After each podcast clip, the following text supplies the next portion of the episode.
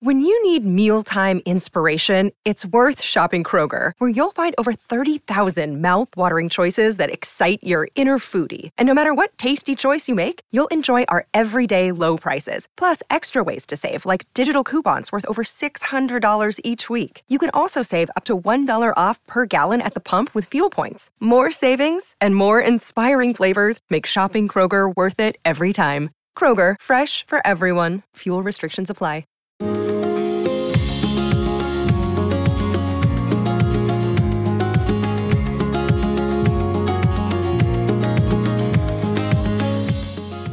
This is the Thoughts from a Page podcast, which is a member of the Evergreen Podcasts Network. My name is Cindy Burnett, and each episode I interview authors about their latest works and others in the book world about their jobs, what those jobs entail, and the books that they love. For more book recommendations, check out my earlier episodes and my website, thoughtsfromapage.com, and follow me on Facebook and Instagram at Thoughts From a Page. So many fun things are happening in my Patreon community. Each month, I run three bonus series. For the first, I highlight the titles I am most looking forward to in the following month. So for February, I focus on fabulous upcoming March titles. For the second, I chat with a bookseller at an indie bookstore somewhere in the United States. We talk about the store, what they focus on, and what people come in looking for in addition to what they recommend. And for the third, I speak with two bookstagrammers about their accounts. Following that, we have some kind of theme discussion about books. Maybe the episode will be centered around food, debut thrillers, or under the radar gems. I have also added two pre publication reads and author chats. Patron participants will read electronically Home or Away by Kathleen West and The Cartographers by Peng Shepherd and have chats with those authors prior to each book's publication. This is a really fun opportunity that you cannot find anywhere else. The link to join is in my show notes, and I hope you will consider it. Today, I am conversing with Lizzie Damilola Blackburn about Yinka, Where Is Your Husband? Born and raised in London, Lizzie is a British Nigerian writer who won the literary consultancy Pen Factor Writing Competition in 2019 with an early draft of her debut novel. She has been on the receiving end of the question in the title of her novel many times and now lives with her husband in Milton Keynes, England. I hope you enjoy our conversation. Your brain needs support, and new Olly Brainy Chews are a delightful way to take care of your cognitive health. Made with scientifically backed ingredients like Thai ginger, L-theanine, and caffeine, Brainy Chews support healthy brain function and help you find your focus, stay chill, or get energized. Be kind to your mind and get these nootropic chews at olly.com. That's O L L Y.com. These statements have not been evaluated by the Food and Drug Administration. This product is not intended to diagnose, treat, cure, or prevent any disease. Welcome, Lizzie. How are you today? I'm doing really well. I'm very, very happy, very excited. How are you? I am doing well as well. And I'm very excited because I loved your book, so I can't wait to talk about it. Thank you. Absolutely. Before we get started, why don't you tell everybody a little bit about Yinka, Where is Your Husband, for those that won't have read it yet? So, Yinka, Where is Your Husband is a rom com and it follows the protagonist, Yinka, who is a British Nigerian woman who lives in South London, Peckham. And Yinka's love life is a hot mess. her traditional Nigerian mom is pressuring her to settle down, as well as her many, many aunties. And then to make matters worse, her cousin goes and gets herself engaged. And so Yinka decides to take her love life into her own hands. And she sets up this plan to find a date in time for her cousin's wedding. However, what starts as a very like simple goal kind of turns into something way more drastic, and Yinka feels as though she has to change herself in order to find love. So, in addition to this being a love story, it's also a story of self discovery, which she goes on with the help of her amazing friends. Well, I loved Yinka and I really felt for her with all the pressure she had coming from many different directions and some of the things that happened to her. You would just kind of cringe along with her. Yeah. I put her through a rough time, didn't I? yes, you did, but that's okay. It all worked out in the end. Got her to where she needed to be. but how did you decide to write this book? Like, where did you come up with the subject matter and how did the book come into being? Yeah, so like I started writing Yinka when I was in my early to mid 20s. And my dear mother, she was um, asking me where my boyfriend was, you know, when am I going to settle down? And so I decided to use my experience as inspiration to write about a British Nigerian woman going through the same thing. But um, funny enough, it started off as a short story, which I had on a blog that I ran called Christian Dating Dilemmas, because I was looking for stories in mainstream fiction with Christian protagonists, but I couldn't find any. So that's why I decided to do something about it. But the decision to make it into a novel came much later on when I met this fantastic author called Jackie Lay. And I shared my blog with her. And in addition to giving me like really helpful writing feedback, she said, Do you know what? I really like this Yinka character and I think you should turn it into a novel. And so I took on a challenge blindly. You're like, that sounds like fun, having no idea how much work that was, right? exactly. that was exactly it. that's how I feel about this podcast. I was like, I'll do a podcast, having absolutely no idea what was involved, but that's okay. Mm-hmm. Again, it gets you to a good place. Yeah, you learn as you go. Mm-hmm. you do. And you mentioned the Christianity. That was one of the things that I really liked about your book oh, was oh, that you she's a wonderful character and you treat the Christianity as a, just a normal everyday thing versus causing some problem or being on the extreme end of something. So I really liked that. Oh, thank you. I appreciate that. Mm-hmm. was that something that you plan to focus on? I mean, it sounds like yes, since you said that was one of the reasons you wrote the story. But how was that for you? Yeah, so um, initially I wasn't too sure whether I should go down the Christian fiction route. And I did actually kind of look into that. But then I realized that with Christian fiction, they have like certain guidelines, and there's some things that you can't include, like, you know, swear words and things like that. And I just felt like actually, you know, this concept of a woman being pressured to find love is a very universal thing. And I think it's something that everyone will relate to. So, hence why I went down the mainstream fiction route. And I just wanted to show like how Christianity is something that is not outdated as it's being portrayed in the media and how it's more so about the relationship that you have with God. And with Yinka, like she has a very beautiful, intimate friendship with God and she she confides in him as well. And I just kind of wanted to show that, but not in a kind of in your face way in the novel. Just wrap it into your story like her other characteristics. Exactly, yeah. I liked that. The other thing I really liked was your format where you incorporated texts and internet searches, calendar entries. How did you decide to do that? Yeah, so I just really wanted um, Yinka Where's Your Husband to feel very immersive. And, you know, with like social media and tech being everywhere, I just kind of felt like there's no way I can write contemporary novel and not include that. And I was really inspired by the TV show Insecure.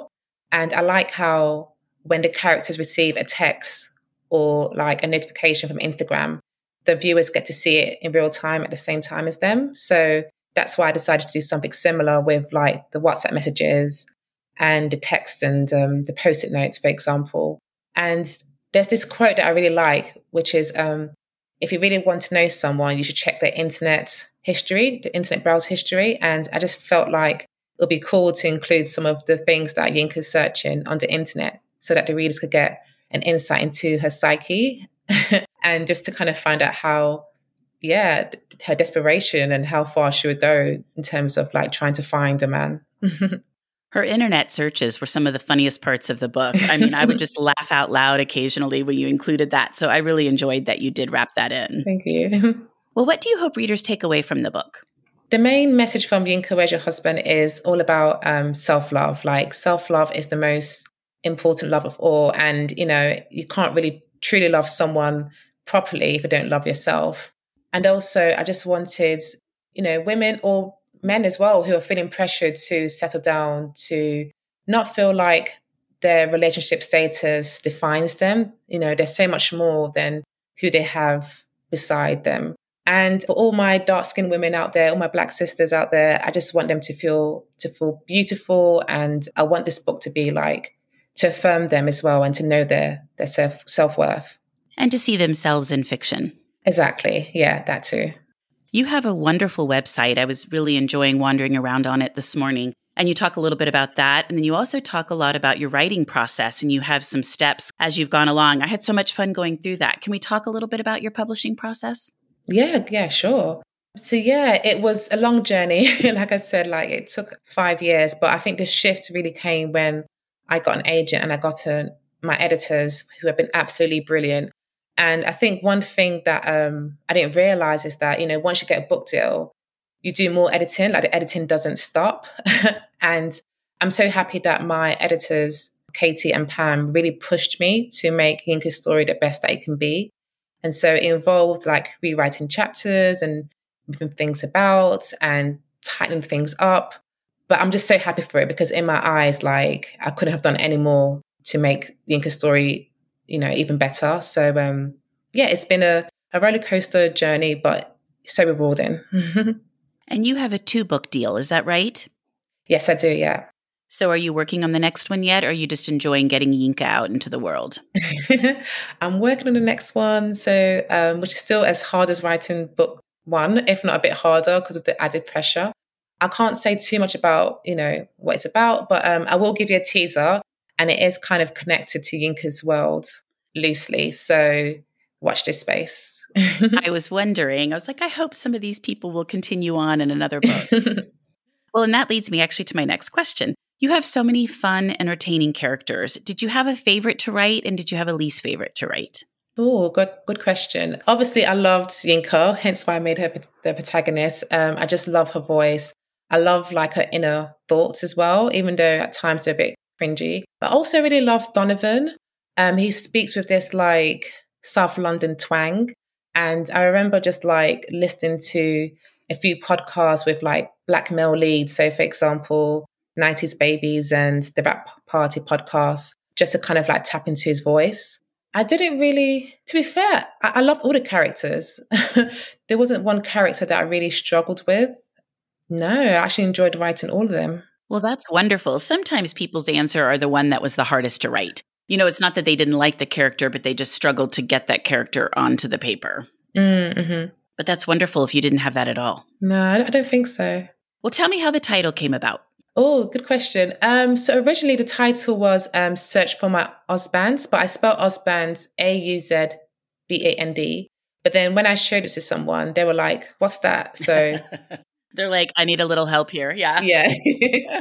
and then I decided to change it to Yinka Oladeji is desperate for a husband. But then I thought actually the word desperate might be a bit off putting to for some readers. And then I had this like light bulb moment. I was like, wait a minute, Yinka, where's your husband? Because that's like the common question that, you know, most Nigerian women are asked. So yeah, when I got that, I was like, yeah, that's the that's the title. And when my agent saw it, she was like, oh, I love it. It's genius. It is genius. It's a clever title and it immediately makes you want to pick it up and understand what the book is about. Thank you. Third time lucky. Exactly. I love covers. I always want to hear all about the covers. And the other thing I discovered on your website was that you have a different US cover from your UK cover.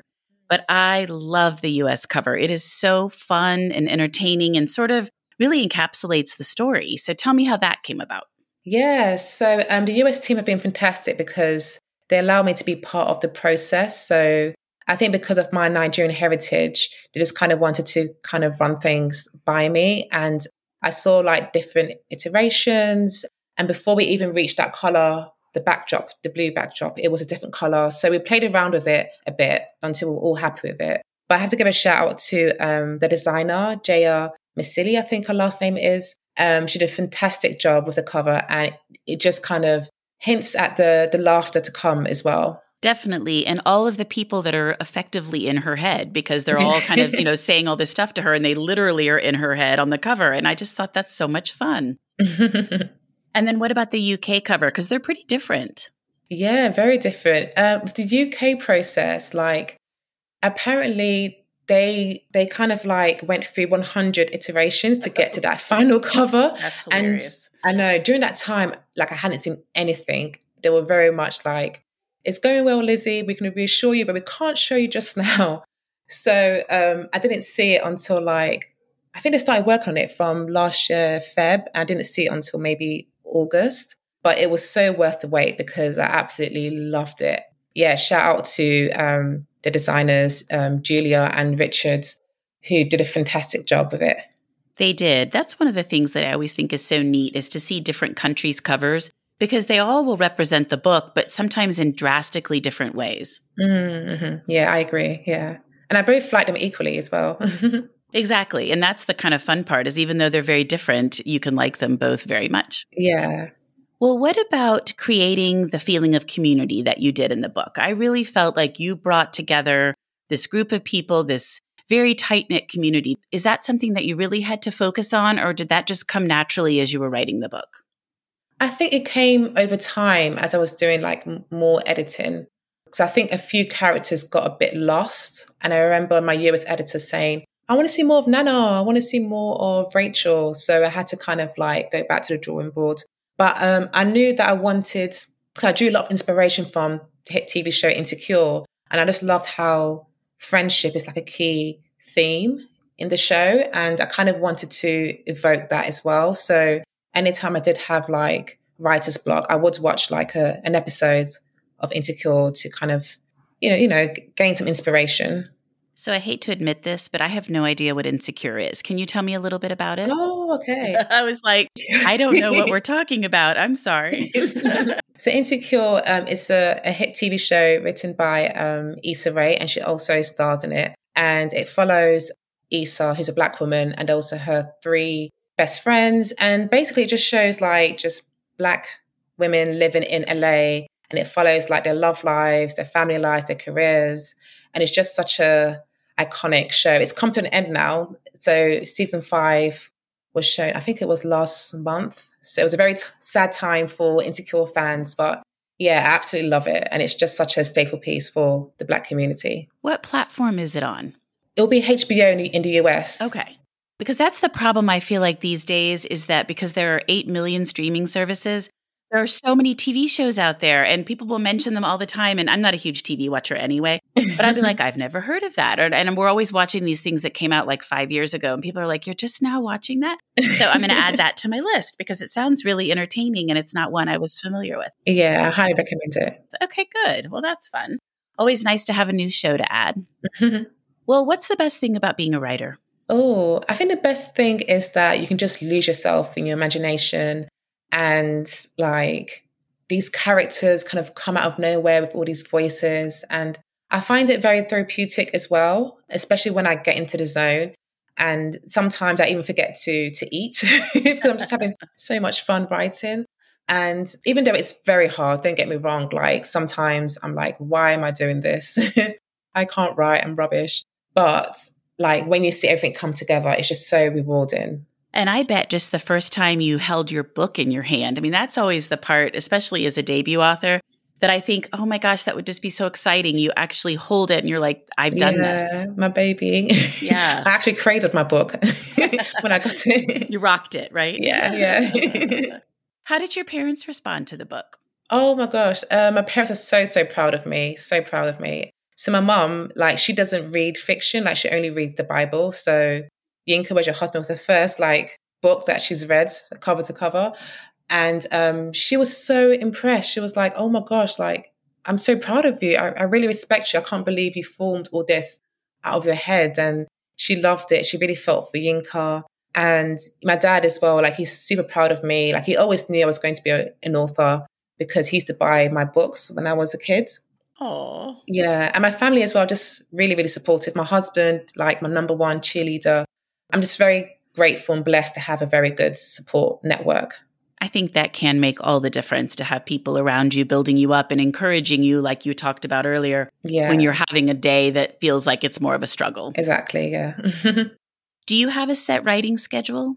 It's basically write every single day and trying to, you know, read 2,000 words per day. Um, so I tend to write either in my bedroom or in the living room. But one thing that I do have to be, especially in the winter, is I have to be super warm. So I have my blanket, my hot water bottle, sometimes even like a scarf around my neck because with me, I'm I can get easily distracted. So I can't allow like being cold or feeling like a draft coming from the window to distract me from writing. That's so funny because when I get really warm, a lot of times it makes me sleepy. So I'm afraid if I was all draped oh, up like okay. that, I would be like taking a big nap. I'm not going to lie, it has happened a few times. well, I can see where that would be the case. Now, as you write, do you edit as you go, or do you write a chapter or the whole document and then go back and edit from the beginning? What does that process look like for you? Yeah, so I try not to edit as I go because that just slows me down. And sometimes I try not even to reread the chapter, only because I'm perfectionist and I know that I'll just spend time just correcting things. And I feel like the first draft should just be like word vomit, just get the story out of you. And then editing can come later on. But I emphasize the word try because it doesn't always happen. Sometimes I end up editing and when I look at the time, I've spent like a good two hours on a paragraph. So yeah, it, it's a, a mixture. when you're starting to write and you write something that's new or takes you in a different direction, you might think, okay, I've got to go back and fix an earlier paragraph or an earlier chapter because it's changed now. Yeah. Or sometimes I'll just make a mental note or write it in my notebook, like, okay, go and change this on page something. Or going forward, I will just kind of write the story in a way, thinking that I have changed it already. And then once I've come to the end, I'll just go back to it. But um, yeah, writing's so messy because like anytime you change something, it has a knock on effect on the later chapters, which is annoying. And I'm one of those people like I hate to see a notification sitting on my phone or oh. I hate to know something's out there. So I would always feel compelled to immediately go back and fix whatever it was. well, before we wrap up, I would love to hear what you've read recently that you really liked. Oh, so I've read The Maids by Nita Prose, which is a debut as well. It just came out both in the US and the UK recently. And it's about this maid who works in a hotel and she discovers this dead body in one of the rooms. And so she goes on this like quest to find out who the, the murderer is.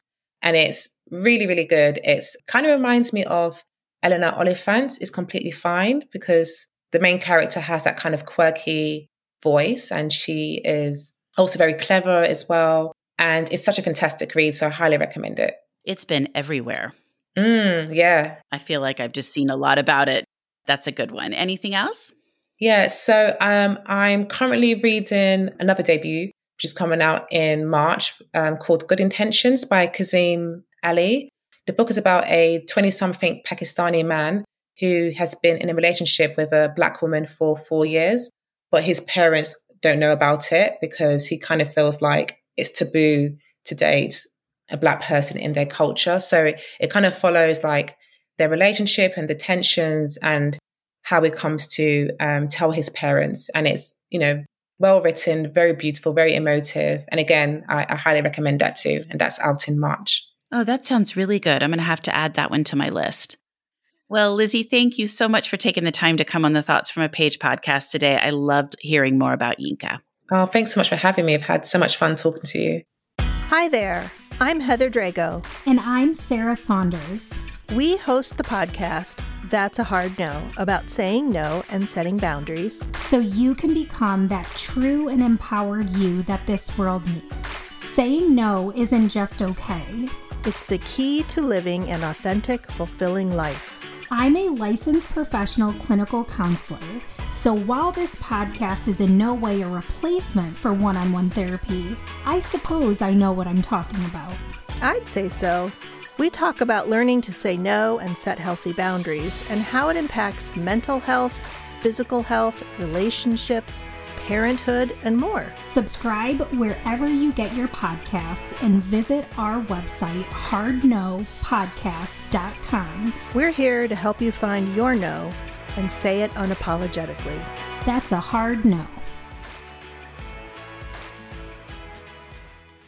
Thank you so much for listening to my podcast. If you like this episode, and I hope you did, please follow me on Instagram at Thoughts from a Page.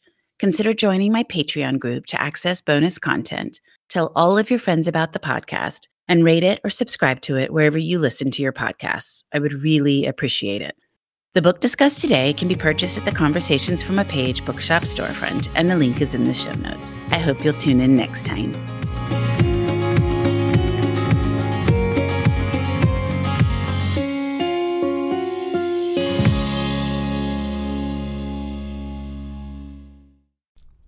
You know, a lot can happen in seven minutes, and luckily, that's how long it takes me to tell a story. My name is Aaron Califato, and I'm the creator of Seven Minute Stories I'm proud to partner with Evergreen Podcasts, and I'd like to invite you to join me on this journey. I'm going to take you on some crazy roller coaster rides using my unique extemporaneous storytelling style, and together, we're going to try to make sense of the world, all through the art of storytelling and all in approximately seven minutes.